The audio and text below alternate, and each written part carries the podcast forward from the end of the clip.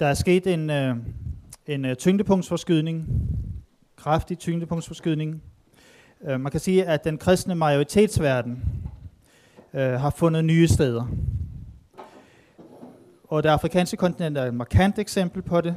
Og der ser jeg, at der er specielt to udfordringer, som er spændende og vigtige. Der er det her med globalisering, og globalisering er i den kristne missionsbevægelses regi jo et transportbånd for rigtig meget, for mangt og meget. Og her er det egentlig relevant at spørge, jamen hvad betyder det, at kristendommen globalt set ikke længere har et, det vil sige et vestligt, men har mange centre? Hvordan skal vi forholde os til det der, at globalisering skaber en ensartet kulturel virkelighed i nogen sammenhænge?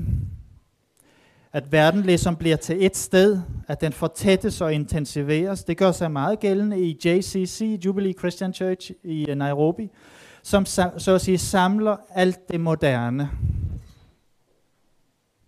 Og næsten ukritisk, og ikke får den lokale kontekst og det, som rører sig med. Jo, på nogle områder af teologien, når det gælder åndslæren og dæmonologien for eksempel, så er der jo inspiration eller noget knyttet til ved. Der foregår så meget her imellem Gud, Helligånd og os som mennesker. Og der er nogle lag her. Men generelt set, at globaliseringen gør sig gældende og meget stærkt gældende i den type kristendom. Der er nogle globale flows, som dominerer.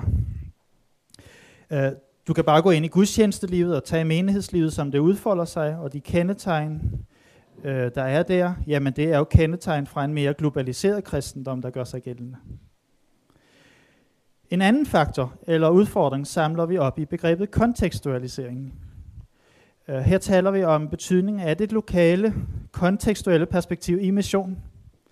At mission indgår i nogle dynamiske kulturprocesser på lokale steder, ikke sådan op der, men på lokale steder. Og der er det mit generelle synspunkt, at netop det lokale perspektiv kan fremelske en ganske frugtbar måde at se den kristne opgave på, eller den kristne missionsopgave på, i en global kontekst, hvor der sker så meget, og hvor der kommer så meget løbende på det der transportbånd. Ja, kristendommen og kristentroen udgør lige frem et nødvendigt korrektiv, eller et modstykke til globaliseringen. Så på den ene side er kristendommen jo en stor globaliseringsbevægelse, og en del af globaliseringen.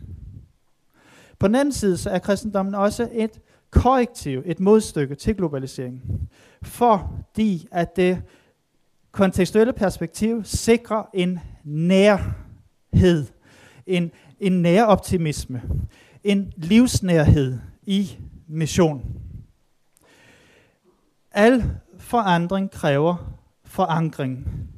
Og det tænker jeg faktisk også helt geografisk, lokalt set. Al forandring kræver forankring. Også lokal forankring. Og med et udgangspunkt for at sige sådan, det er jo det der partikulære, det der konkrete og grundlæggende for det universelle. Hvad er det universelle, og hvad er det konkrete lokale her? Jo, det er Jesu Kristi inkarnatoriske sendelse og tjeneste for os inde i vores verden udgør, så at sige, et centrum i den her forankring. Jesus Kristus blev kød og blod, han tog bolig i blandt os. Mission forstået som sendelse bygger på noget, der har fundet sted, og som i en vis forstand stadig finder sit sted. Kristi inkarnation og frelsende tjeneste er for os, det er det afgørende forankringspunkt for den kristne sendelse. Derfor mener jeg også, at konteksten, og det kan godt være, den konkrete lokalitet udgør den aktuelle missions forankringssted. Og der synes jeg, at eksemplet fra Engadam Tony, fra Maasai-menighederne der, er et meget fornemt eksempel på, hvordan en menighed går ind og laver en analyse, en behovsanalyse, og ser på nogle konkrete udfordringer, og ikke bare ser på dem og analyserer dem, men tager dem op og gør noget ved det. Der er simpelthen fyldt med forpligtede mennesker der, som går ind og gør noget konkret ved det. Og det er hele vejen op, og der har glædet mig i et sådan ret så hierarkisk afrikansk lokalsamfund, at man har kunnet gå ind og gøre så meget ved, Og det skyldes blandt andet præsten, han har meget syn for det, arbejdet blandt børn, arbejdet blandt unge, og hele vejen op og ned i systemet, så at sige. Og få alle engageret, og få alle være med, få alle gjort, til en del af menighedens arbejde. Det er helt vidunderligt at se, hvordan børn og unge kan være med til at forberede søndagens gudstjeneste. Bruger vi dem, har jeg så lyst til at spørge, bruger vi dem som aktive medspillere der, hvor vi arbejder? Bruger vi dem til at lave gudstjeneste? Er der plads til det? Kan vi få demokratiseret, kan vi få ansvarliggjort vores menigheder, sådan så ansvaret vandrer udad og indad, udad og indad, udad og indad. Så vi får lavet den der bevægelse, helt konkret bevægelse fra templet til torvet og tilbage igen og ud til torvet igen. Kan vi leve i de der bevægelser, hvor vi får, så at sige, i teorien har vi det med os fra en luthersk tænkning omkring det at være Guds folk. Vi har for eksempel lægfolk-tanken, men får vi gjort noget ved det i praksis, så at sige? Tænker vi det med i vores daglige arbejde? Det vil jeg godt spørge jer om. Og det blev så slående, blandt andet ud fra det der eksempel fra Engadam Tony, og de der spørgsmål ligesom rejser sig, også for mig selv.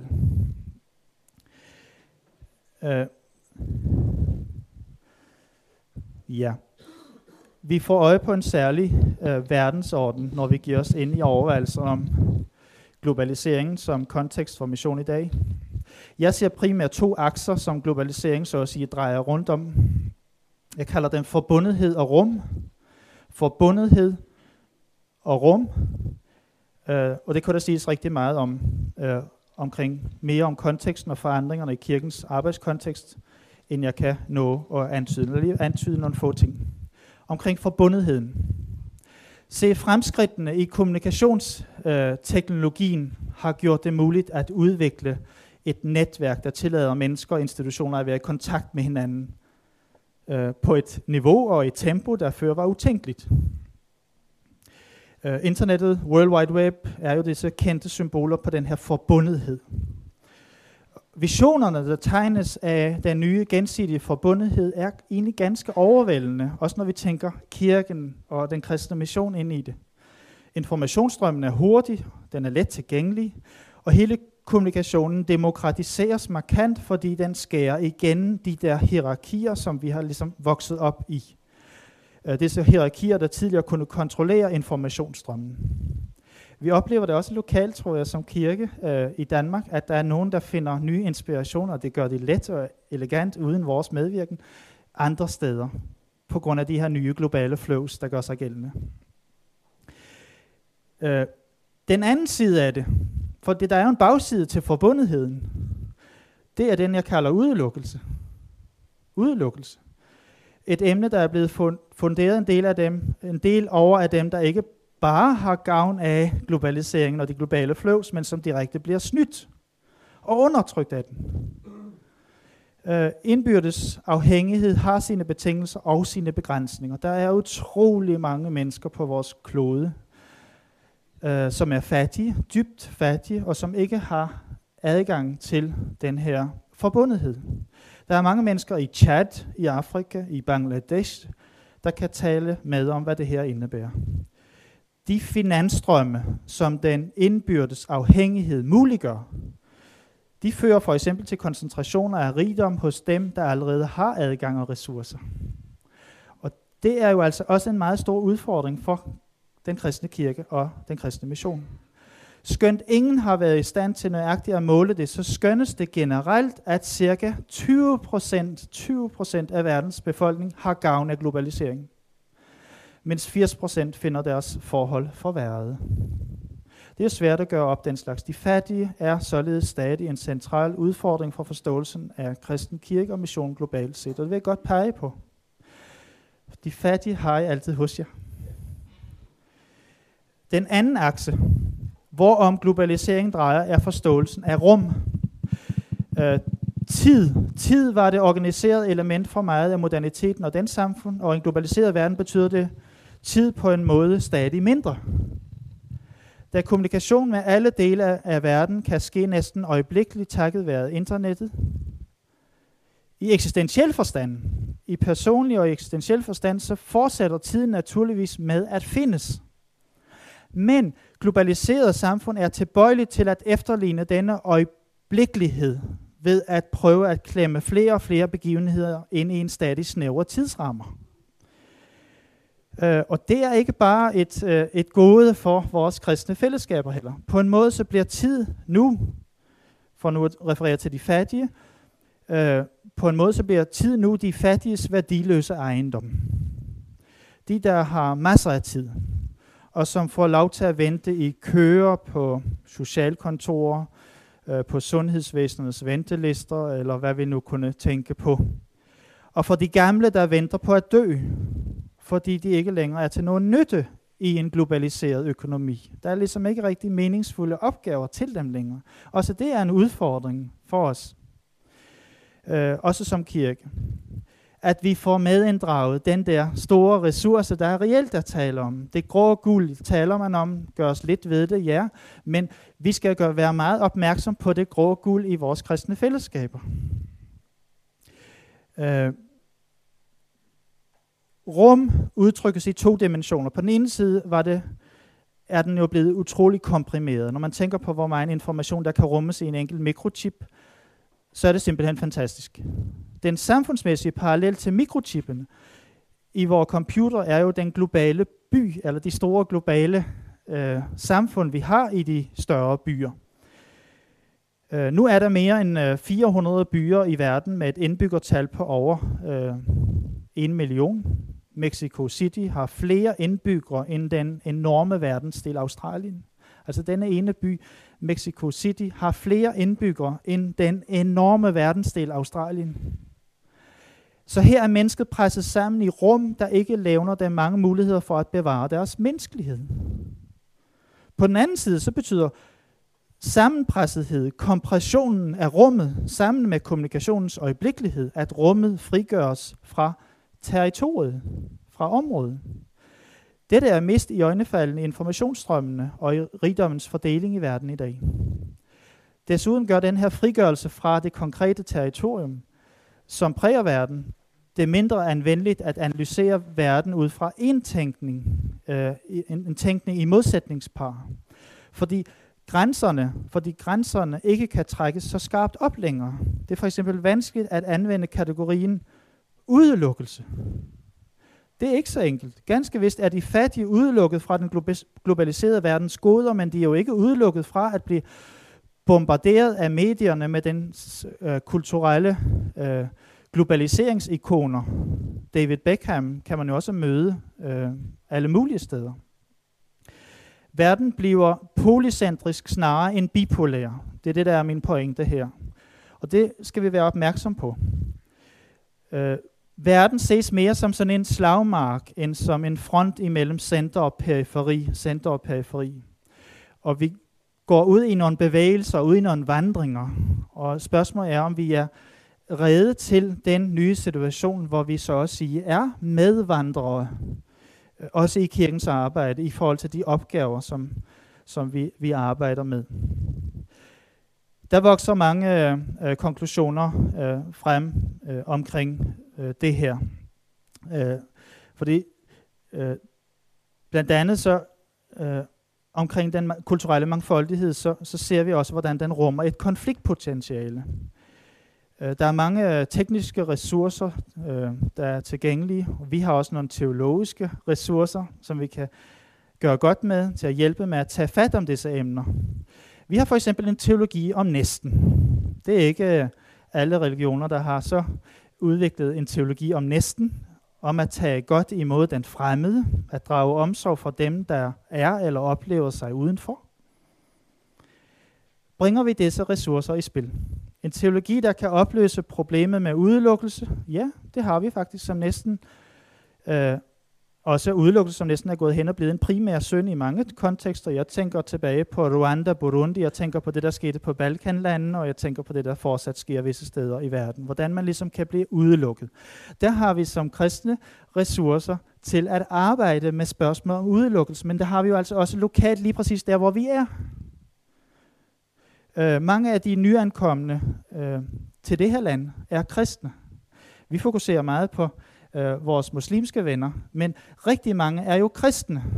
Giver vi dem mulighed for at være en del af de kristne fællesskaber og de kirker, som vi arbejder i? Det har jeg lyst til at spørge jer om. Og jeg ved, at nogle af jer arbejder meget med det, men jeg tror, der kan gøres endda mere. Mange af de nyankomne kristne, eller er kristne, men mange er det ikke. Under alle forhold, så bliver samtalen og dialogen og det kulturelt religiøse mødested en del af det, kirken måtte påtage sig. Kirken er et forsoningens instrument og kan bidrage med meget god forståelse mellem forskellige grupper, også i det her land. Der er i dag meget mere fokus på religionen, der er en fokus på det religiøse rolle. Hvad betyder det for et sekulariseret samfund som det danske? Hvad betyder det? Det betyder frem for alt, at kirken bliver en stemme i det offentlige rum, der kan tolke religiøs aktivitet og handlinger, som er motiveret af religiøse holdninger. Også hos de mennesker, som har en anden tro. Der har vi faktisk instrumenter, redskaber, vi har forståelse for, hvad det er, der gør sig gældende. Så kirken er et redskab til at se, hvor sårene er, hvor revnerne er, hvor de smertelige erindringer gør sig gældende, hvor de findes. Eller er den? Kirken kan afsløre sandheden om Gud og mennesket for mennesker. Eller vi kan spørge os, tilslører den blot sandheden? Kirken kan helbrede, eller kan den? Kirken kan helbrede, eller kan den det? Budskabet om forsoningen er jo altså ikke kun for mig, eller den enkelte. Det er også en effektiv måde at formidle det, Gud har gjort i Kristus på. At fortidens gift kan fjernes, så den ikke forgifter nutiden. At tilgivelse kan finde sted, at der faktisk kan blive tale om en ny begyndelse også i menneskers liv. Det er muligt dette. Vi har en tro på, at også Guds ord, evangeliet, har et potentiale i sig til en sådan nydannelses- og fornyelsesproces. Jeg vil sige, at hjerter kan ikke lånes ud. Globaliseringen sætter sig kraftigt igen, ja. Alt, hvad der har med den at gøre, er imidlertid ofte meget sammensat. Og kirken er jo ikke unddraget den generelle udvikling i vores tids samfund. Der findes mange lag i den der komplekse globale virkelighed i kirke og mission. Derfor er det problematisk, hvis man er useriøs i sin kulturanalyse, i sin kontekstanalyse, og blot driver på med business as usual. For det er faktisk et tegn på, at man ikke lytter tilstrækkeligt til den der nye virkelighed, der ligesom udfordrende toner frem bestandigt. Jeg siger ikke, det er nemt at være på højkant med det. Og det er også svært at sige noget udtømmende om, hvad det er, der gør sig gældende. Det er vanskeligt at nytegne landkortet. Det er vanskeligt at justere vores sprog i et forsøg på at rumme den nye virkelighed, som er kirkens hverdag fremover. Store dele af den gamle verdensorden i kirken visner hen, eller allerede er passé, og i den situation er det vigtigt at lytte og lære, og måske for en tid lære noget mere om at være sendende kirke i vores egen sekulariserede virkelighed. Med inspiration fra en hel verden i mission på alle mulige og umulige måder. Noget af det, som jeg har lyst til at gøre allermest gældende her i dag, det er omkring sendelsesidentiteten. Som er så vigtigt. Det er skræmmende for os, at ingen af os dybest set ved, hvad der ligger foran os. Vi bad ikke engang om at blive født ind i netop vores tid. Og mange af os vil helst være alle disse forandringer foruden, fordi det gør os usikre. Men virkeligheden trænger sig på og kalder os ind i nutiden og ind i fremtiden. I det 20. århundrede er mange millioner mennesker blevet kristne som følge af tværkulturel indsats. Det kan man simpelthen konstatere, at mange mennesker i den her verden er blevet kristne som følge af en tværkulturel missionsindsats over hele verden. Målt i tal, så regner man med, at ca. 25 millioner bliver kristne hvert år. 25 millioner. Men målt som procentdel af verdensbefolkningen, så er kristendommen ikke vokset de sidste 100 år. Det er stadig ca. de der 33-34%. Så selvom vi i det så oplever kirkehistoriens kraftigste kirkevækst, så betyder det ikke, at verdensbefolkningen dermed bliver kristnet som helhed. Andre religioner vokser jo også. Islam er i de sidste 100 år vokset fra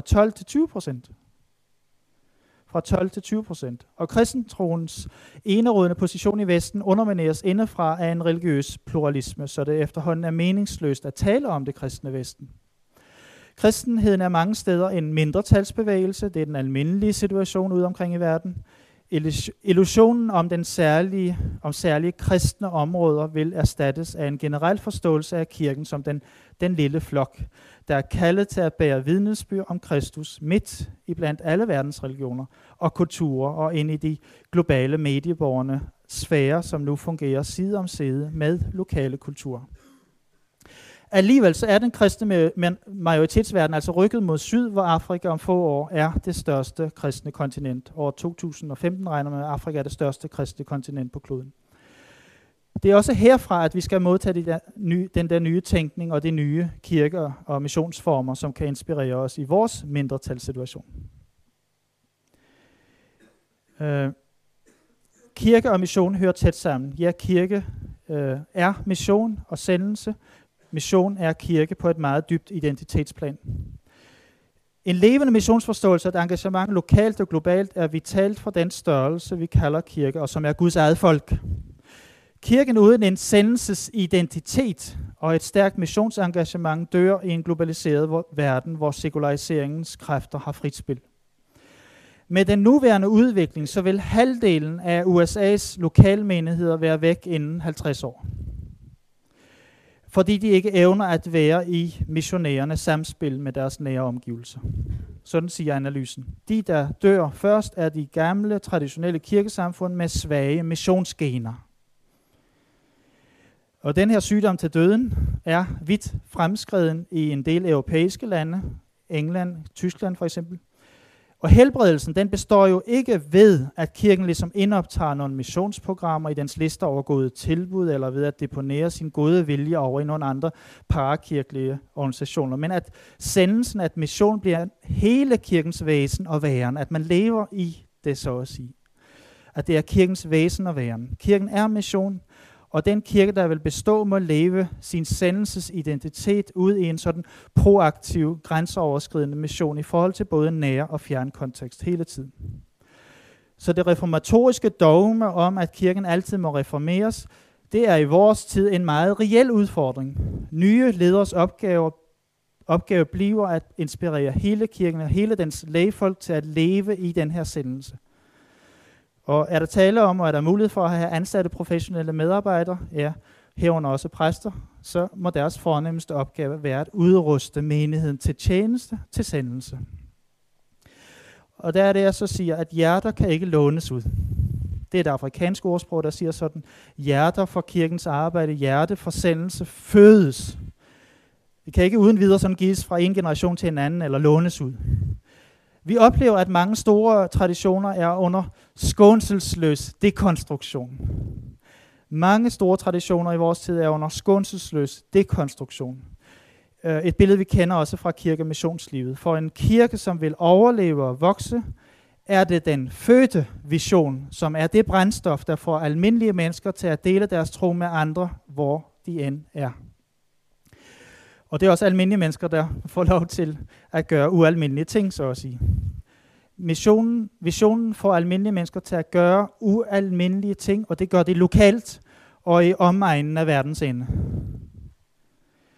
De fleste kirker, der repræsenterer megatrends i dag, de går ind i møde med udfordringer fra deres konkrete kulturelle og religiøse kontekster, og en del af dem er gode til det.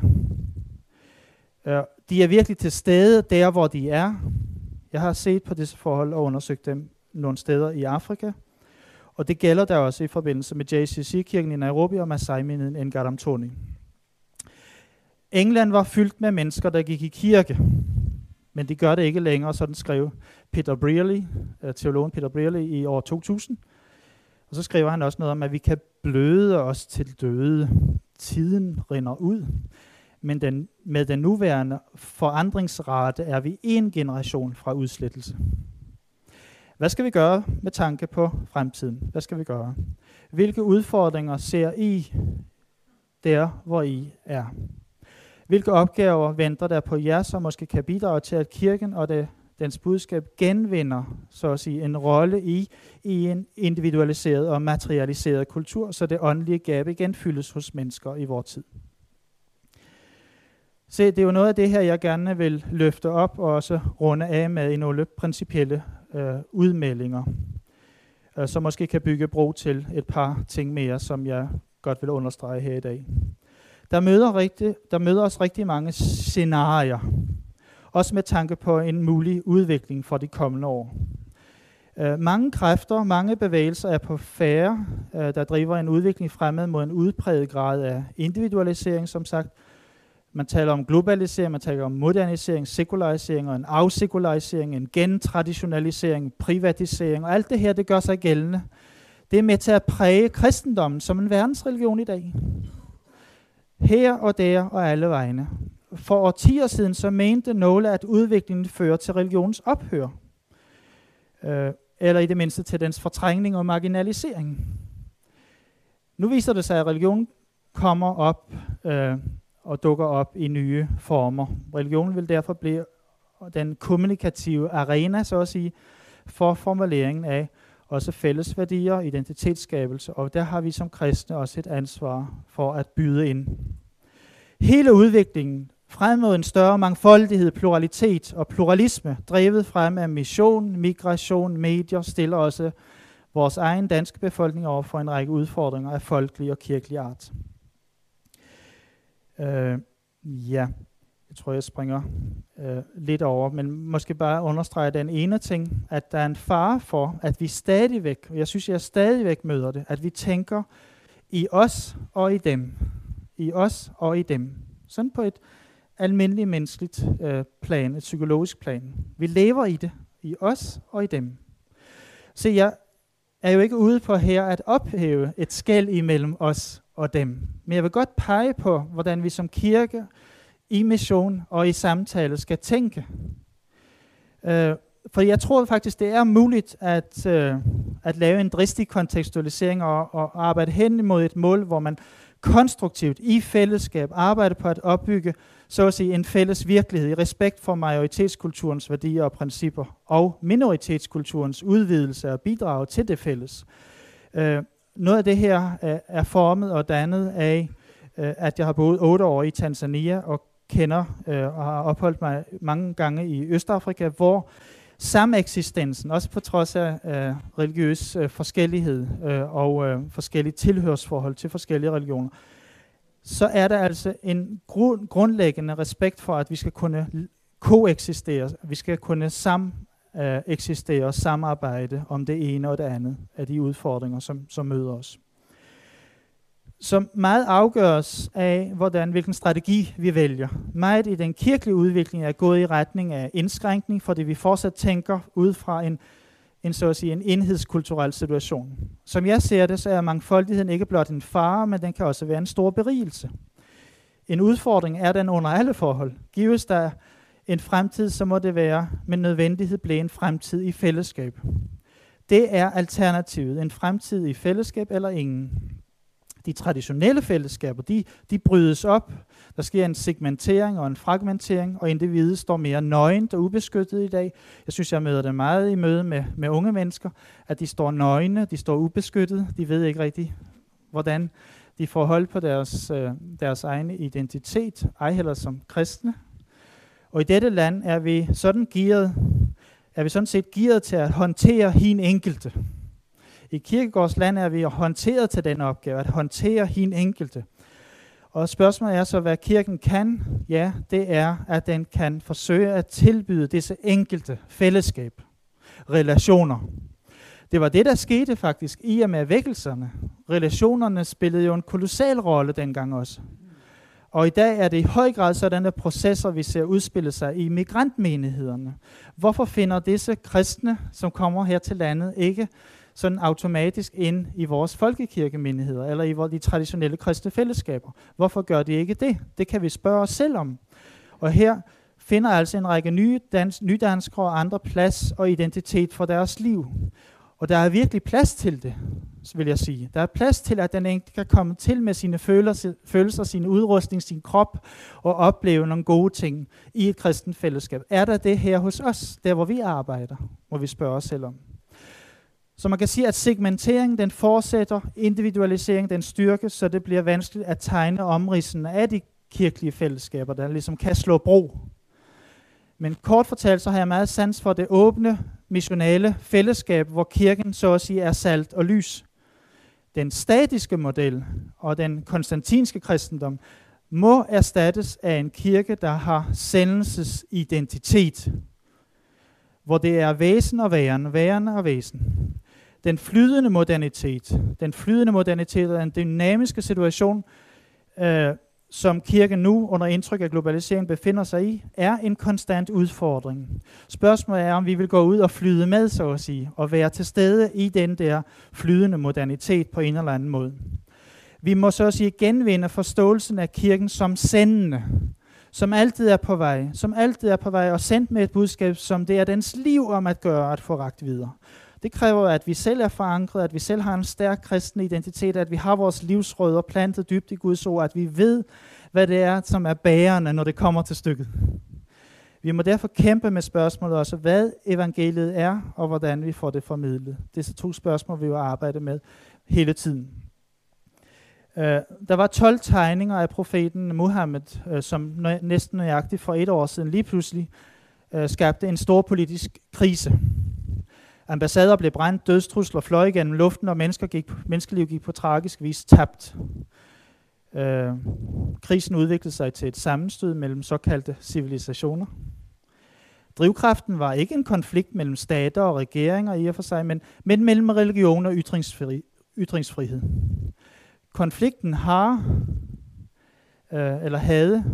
og har vel stadig ingen vinder, kun taber. Men jeg tror ikke, at konflikt er den eneste vej i krisen mellem den vestlige verden, med Danmark i spidsen selvfølgelig, og den muslimske verden. Det er herfra vores verden går. Konflikten er ikke den eneste vej i krisen mellem den vestlige verden, med Danmark i spidsen, og den muslimske verden behøver at gå. Vi vælger selv, om vi søger sammenstød, eller om vi søger sameksistens. Ytringsfriheden næres ikke af, og næres ikke alene gennem provokation. Samtalen, dialogen, forståelsen er mindst lige så vigtige råstoffer for den frie samtale, det frie, opbyggende møde, som man kan opleve det. Og jeg synes, der foregår også en del gode ting og gode initiativer på det her område. Der er nogle mennesker, der er opmærksomme på det. Jeg må sige, at jeg vil glæde mig over initiativet i Hillerød her for nylig, for eksempel. Se, jeg foreslår, at vi nu kommer om på den anden side af tegningerne, og den udfordring vil jeg også gerne give med her i dag, at vi ligesom hele tiden arbejder hen om os om på den anden side af det kolde debatklima, og får gjort noget ved det der møde i hverdagen, dernede i lokalsamfundet, hvor vi er. Og at vi hele tiden spørger os selv, hvordan møder vi mennesker af anden tro? Hvordan kan vi som kirke og kristne agere i det her møde? Er det ligesom det, jeg efterspørger? Eller man kan spørge, efterspørger jeg en opgivelse af vores kristne tro? Nej, det gør jeg ikke. Efterspørger jeg en opgivelse af vores kristne og kulturelle traditioner? Nej, det gør jeg ikke. Eller vores identitet og selvforståelse som kristen kirke? Nej, det er ikke det, der er i spil. En opgivelse af den kristne mission og vidnesbyrdstjeneste? Nej, slet ikke. Jeg forstår den rådvildhed. Den rådvildhed på grund af den aktuelle udvikling. Hvad er det, der sker? Hvad vil der ske med det danske samfund og de kristne værdier i møde med islam for eksempel? Hvad sker der med den kristne tro? Jigs Allegre, en som jeg har undervist på universitetet, som nu arbejder i, som er tværkulturel medarbejder i Indre Mission i København, han skrev for noget tid siden, religionsmøde, det fjerner frygt, det fjerner uvidenhed og fordomme, og det fremmer forståelse for mennesker med anderledes kultur, værdier og religion og verdensbillede. Og det opbygger en påskyndelse og en kærlighed til mennesker, som er helt forskellige fra os selv.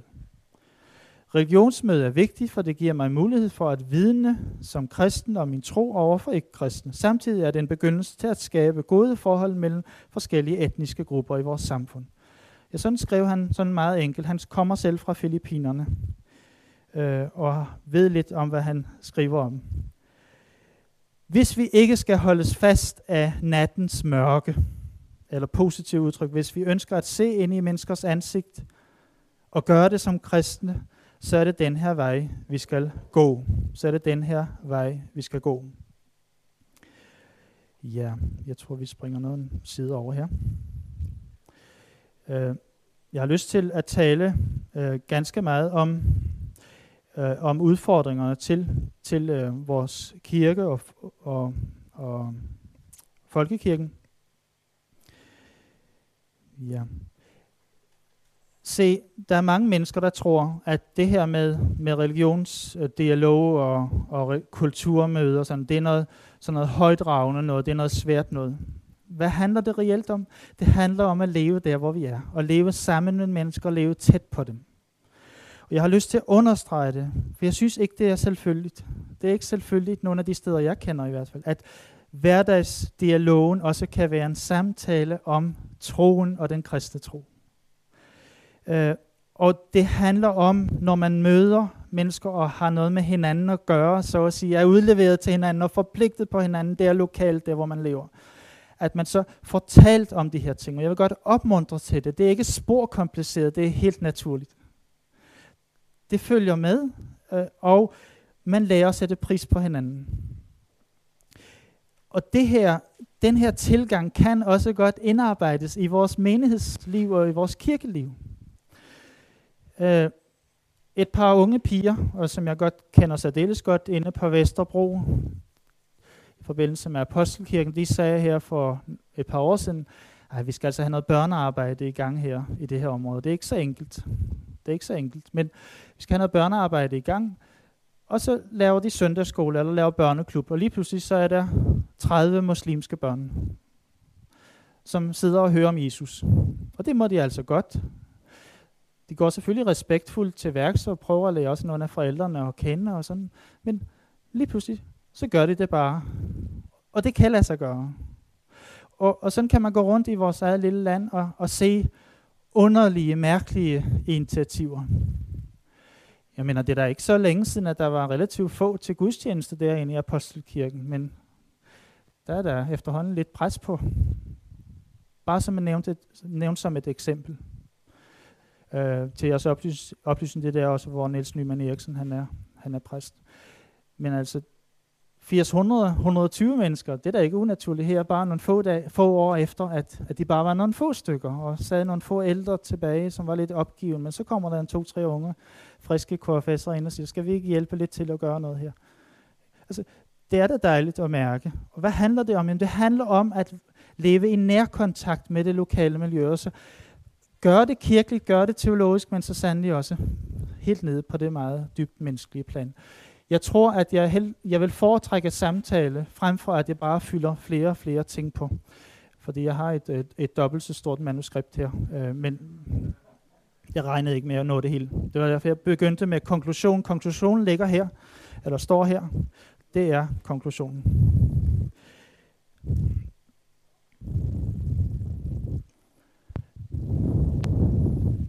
Ja.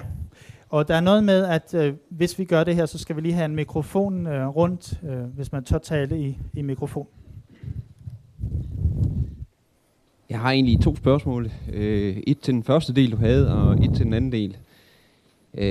Til dagligt arbejder jeg med Israel, igennem Nord-Israel, og har derigennem også lidt kontakt til nogle messianske menigheder. Og jeg kan godt genkende de ting, du siger der med, altså de menigheder, der sådan vinder frem, jamen de har det her præg. Og så er mit spørgsmål alligevel, jeg synes, det jeg mærker dernede i det møde der, det er, at de messianske menigheder, som vi sådan har kontakt til, de er ikke så præget af lige nøjagtigt det der med helbredelse. De er nok karismatisk præget, men helbredelsesdelen og måske også den der åndsteologi, som du taler om, ikke også, er ikke så udpræget på den måde. Er det sådan noget, du kan spore sådan andre steder også, at i de steder, hvor man måske ikke har været i nærkontakt med dæmoner, de der forskellige ting, og hvor man måske også har et sundhedssystem, hvor der ser anderledes ud, end det gør i Afrika, jamen der er det også kendetegnende for kirkerne, fordi så kunne det jo også tyde noget på, hvad der vil ske sådan udviklingsmæssigt, ikke også? Det er det ene spørgsmål. Det andet spørgsmål, det er på den anden del her, som handler om det der med, altså du er lidt bange for subkulturen, og det kan jeg sådan set godt forstå. Men i mange sammenhæng, så taler man jo også om, i sådan en globaliseret verden her, at man gerne vil skabe sådan et stammesamfund, og den der sammenhængskraft, for eksempel i virksomheder, organisationer osv. Og jeg synes jo også, jeg sporer det i nogle af de progressive kirker, at der alligevel er en subkultur, men som alligevel er udrettet på en eller anden måde. Kunne du kommentere det lidt også? Ja. Begge spørgsmål er både gode og vigtige, synes jeg. Åndsteologien, den møder man på lidt forskellig vis. Den gør sig klart gældende i de der karismatiske pentekostale kirker, som vokser markant. Og hvis vi ser på den kristendom, som udvikler sig mest sådan på verdensplan, så det er jo klart, at åndsteologien er vigtig. Den kan nogle steder i verden knytte til ved noget lokalt, så at sige noget, som allerede er. Og så kan man sige, at på det område, så er der også en vis form for tilpasning og kontekstualisering. Andre steder lever man helt sit eget liv, uafhængig af det, der var, og gør meget op med alt det, som var. Hvor man altså er meget konfrontatorisk og konfliktsøgende i forhold til alt det, som egentlig ligger i den kulturelle jordbund, i den religiøse jordbund i Afrika for eksempel. Så her møder man nok så komplekst billede. Der er nogle uafhængige kirker, altså lokalt institutionaliserede kirker, som har nogle profetskikkelser som ledere. Det kan både være kvinder, men som er markante ledere lokalt. Disse kirkesamfund har ofte ikke stor berøringsflade med den universelle kirke. Altså deltager i dagsordner og diskussioner med, hvad der foregår andre steder. Så der er nogle andre fænomener, der gør sig gældende. Stadigvæk en stor optagethed af dæmoner for eksempel, at man dæmoniserer dele af tilværelsen og andet, giver man plads til. Men det er meget afhængigt af disse stærke leders ofte meget magtfulde position. Og magtfulde også i forhold til dem, de har med at gøre. Men det er ofte kirker, som er meget lokalt forankrede. Og de kommer ikke rigtig ud over sig selv. De vokser ikke sådan enormt. Visse gør selvfølgelig. Der er eksempler på kirker, som er afrikanske kirker, som vokser. Men det er mere de her sådan store megakirker, som vokser. Og det er også den type kristendom, som vi også skal være i samtale med. Og det andet, det var lige... Ja. Der brænder jeg virkelig varm, men det er der også nogle af jer, der ved, at jeg er meget kritisk til tilbagetrækningsprojekter. Det er ikke det, vores samfund har brug for her i Danmark, og ej heller andre steder i verden. Vi har brug for at leve i sendelsen, og vi har brug for at kunne gøre brug af hinanden, også som almindelige mennesker og samfundsborgere. Og at give hinanden ansvar og hjælpe hinanden i mange ting. Jeg kan godt se, at hvis man er trængt, for eksempel i en folkekirkelig situation, at man føler behov for at gå ind til sig selv og opleve et godt gudstjenestefællesskab, og ligesom fejre fest med sine egne. Jeg kan godt se, at der er et behov for det. Samtidig så mener jeg, at vi skal være kritiske til den udvikling faktisk. At vi skal passe på, at vi ikke laver sådanne helt frie, lukkede fællesskaber. Deres berettigelse består kun i at komme ud over sig selv hele tiden og leve i sendelse, leve i mission, hvilket der selvfølgelig også er nogen, der gør. Så missionsidentiteten er mindst lige så vigtig for de der stammesamfund i det store samfund, som man ser eksempler på i vores egen tid. Bare tænk på vores egen danske kirkelige udvikling. Så der er nogle problemer her, som man skal være meget, meget ops på. Ja, det har været spændende at høre på. Jeg er næsten ked af, at du ikke havde haft flere timer til din rådighed på det her kursus. Det virker ikke som om, det var noget, der kom ind på afbud. Jeg har tidligere på det her kursus røbet, jeg er efterhånden så gammel, at jeg kan tale meget rørstrømsk om folkekirkens muligheder. Det vil jeg ikke gøre her, fordi jeg kan altså også godt forstå bagsiden af medaljen. For når vi skal virkelig gøre den vision, du har holdt op for os i dag, så har vi en stor skavank. Det er folkekirkens strukturer. Selvom man er landsbypræst, så render man og enepræst. panden mod mange mure. Hvis man er bypræst og har op til flere kolleger, så er jeg ikke sikker på, at de altid deler den vision, vi nok her i lokalet kan være nogenlunde enige om. Og hvis vi spørger til dem, der sidder på de ledende poster i Folkekirken, så er jeg langt fra sikker på, at vi kan dele visionen med dem.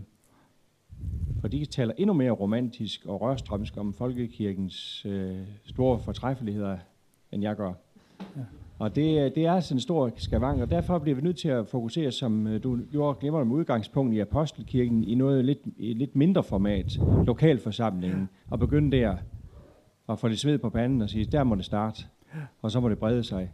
For vi forløfter os, hvis vi siger, at kirken, det er lige med Folkekirken, den går altså ikke. Det tror jeg ikke på. Altså, der vil jeg røge støvet af fødderne på forhånd og sige, det har Gud ikke vist mig til, at jeg skal gå hen til min... den valgte, demokratisk valgte biskop i Ribe siger, vi skal lige have Ribe stift lavet på den måde her. Sådan spiller klaveret, ikke? I forbindelse med, behøver jeg ikke kommentere alt, jeg har i hvert fald lyst til at sige tak for et meget godt indlæg her, og godt indspark. Altså når man ser på globaliseringen og alt det store, der sker, så kan man faktisk på nogle områder sådan blive lidt pessimistisk. Men når man så kommer ned i det lokale og i det konkret og gør noget ved det, så er det som om en nær optimisme trænger sig frem. Altså en fjern pessimisme afløses af en nær optimisme. Og det er jo faktisk også en del af vores kultur, hvad det er, der gør sig gældende i spændingsfeltet mellem det universelle og det partikulære og det konkrete, som man kan gøre lokalt, og det, som man har syn for lokalt. Og der er det vigtigt, at man også i sit lokale arbejde er målrettet imod en konkret behovsanalyse, og hvad der er muligt at gøre sammen. Og man tænker... virkelig får demokratiseret ansvaret, som der er ejerskab og medarbejderskabstanken, at den kommer ind som en udfoldelse også af hele lægmandstanken. Det tror jeg er meget vigtigt. Og så er vi jo enige i det der vurdering med, at man let kan komme til at forløfte sig på det store, og på det, som ser umuligt ud. Men hvis man tænker, hvis man forherliger det store, hvis man forherliger det, og bare siger, at det er det, og ikke har blik for det andet, så går det galt. Og så er det bare et spørgsmål om 10-15 år, så er løbet kørt. Ja. Fuldstændig. Og det viser hele udviklingen i verden. Lad nu være med at sidde her og tænke, at folkekirken, den har vi på samme måde, og som 20, 30, 40, 50 år, selvfølgelig har vi det. Vel har vi ej, overhovedet ikke. Så udviklingen i verden taler slet ikke for det. Jeg er selv en meget stor tilhænger af folkekirken. Lad mig lige sige det.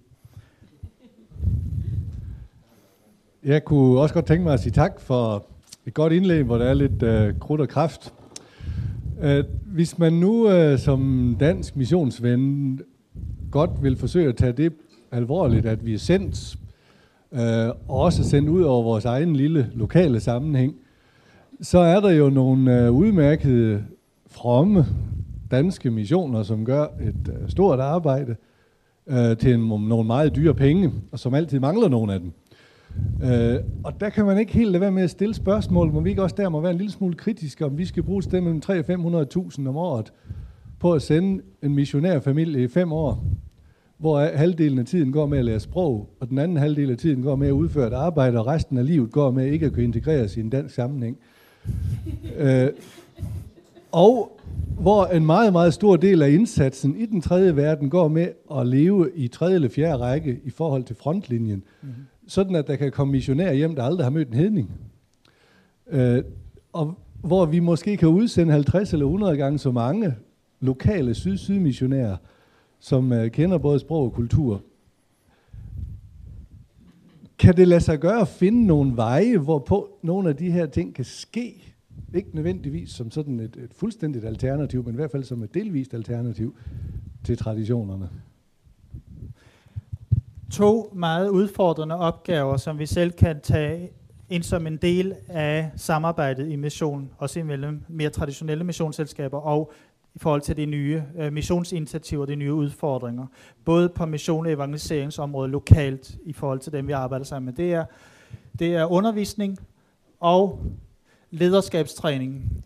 Jeg antydede mere end antydede, at de er ikke altid så godt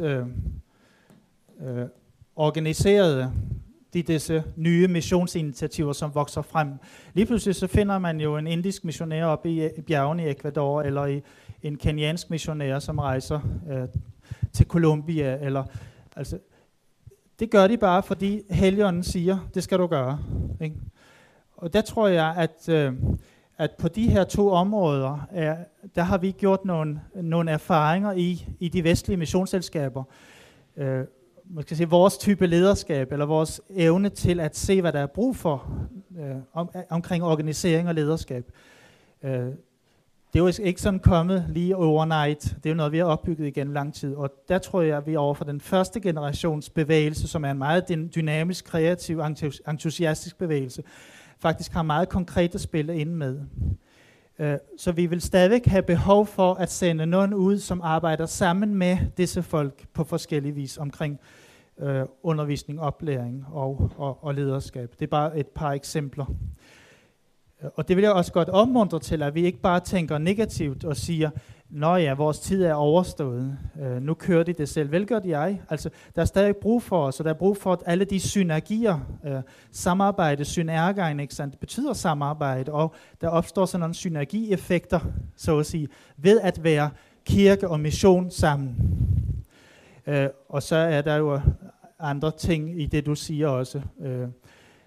Jeg er for eksempel selv meget skeptisk til, at hvis man bare rejser ud i meget kort tid og tror, man kan gøre en himmelvid eller en verdensforskel. Altså, der skal et langt sejt træk til. Og vi er sådan set ikke så langt fra Gustav Warnack, der sagde i 1890'erne, at det første år er man et minus, det næste år er man et 0, og det tredje år er man måske et plus, når man er udsendt som missionær til et nyt sted. Jeg siger måske. Ikke sådan. Vi er sådan set ikke så langt fra den virkelighed stadigvæk, fordi vi jo bærer vores kulturelle bagage med os, den der usynlige bagage med os ind i kultur- og religionsmødet, og i de udfordringer, vi konkret står over for samarbejde med lokale ledere. Men jeg tror stadigvæk, at der er ganske meget at gøre på det her felt. Til styrkelse af mission og evangelisering lokalt, ikke sandt? For det er det, der handler om, at vi også hele tiden tænker på nye områder. Bare som en kommentar til noget af det, der ligger i det, du siger. Ja. Mit spørgsmål det går på nogle sætninger omkring, du siger, at kristendommens mission har altid været ukontrollerbar. Ja. Opgivelse af kontrol og tale om at flyde med som begreb. Og hvor du også kan sige, at kirkens enhed afhænger ikke af organisationsmæssig uniformitet, men af Kristus. Hvor mit spørgsmål, som også missionsven, ligesom Jørgen, men mere indre missions, hvad gør vi ved det lutherske? Hvad gør vi ved det?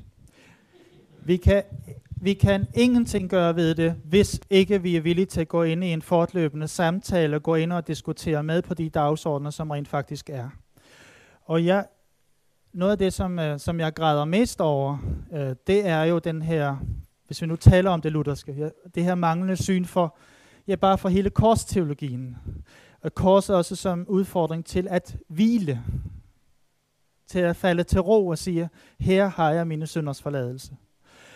Der er jo meget stræbsom og meget gerningskristendom i meget af det, der vokser frem, og som faktisk har den store vækst. Der viser det sig, at når det så også kan vokse, så hænger det jo sammen med, at det knytter til ved traditionel religiøsitet. En religiøsitet, som faktisk er der, en kultur, som allerede gør sig gældende.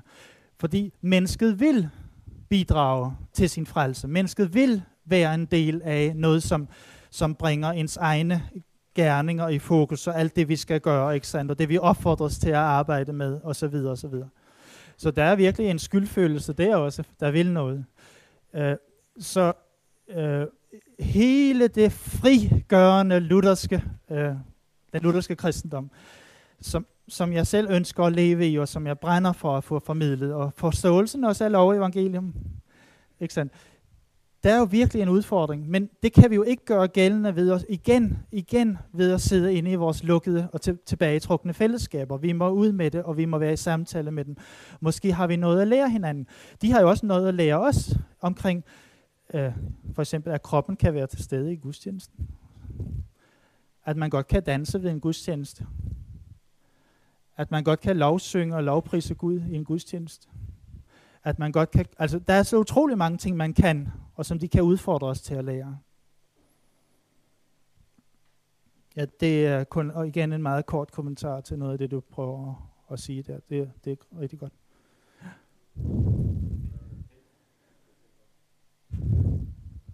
Hallo? Fundet.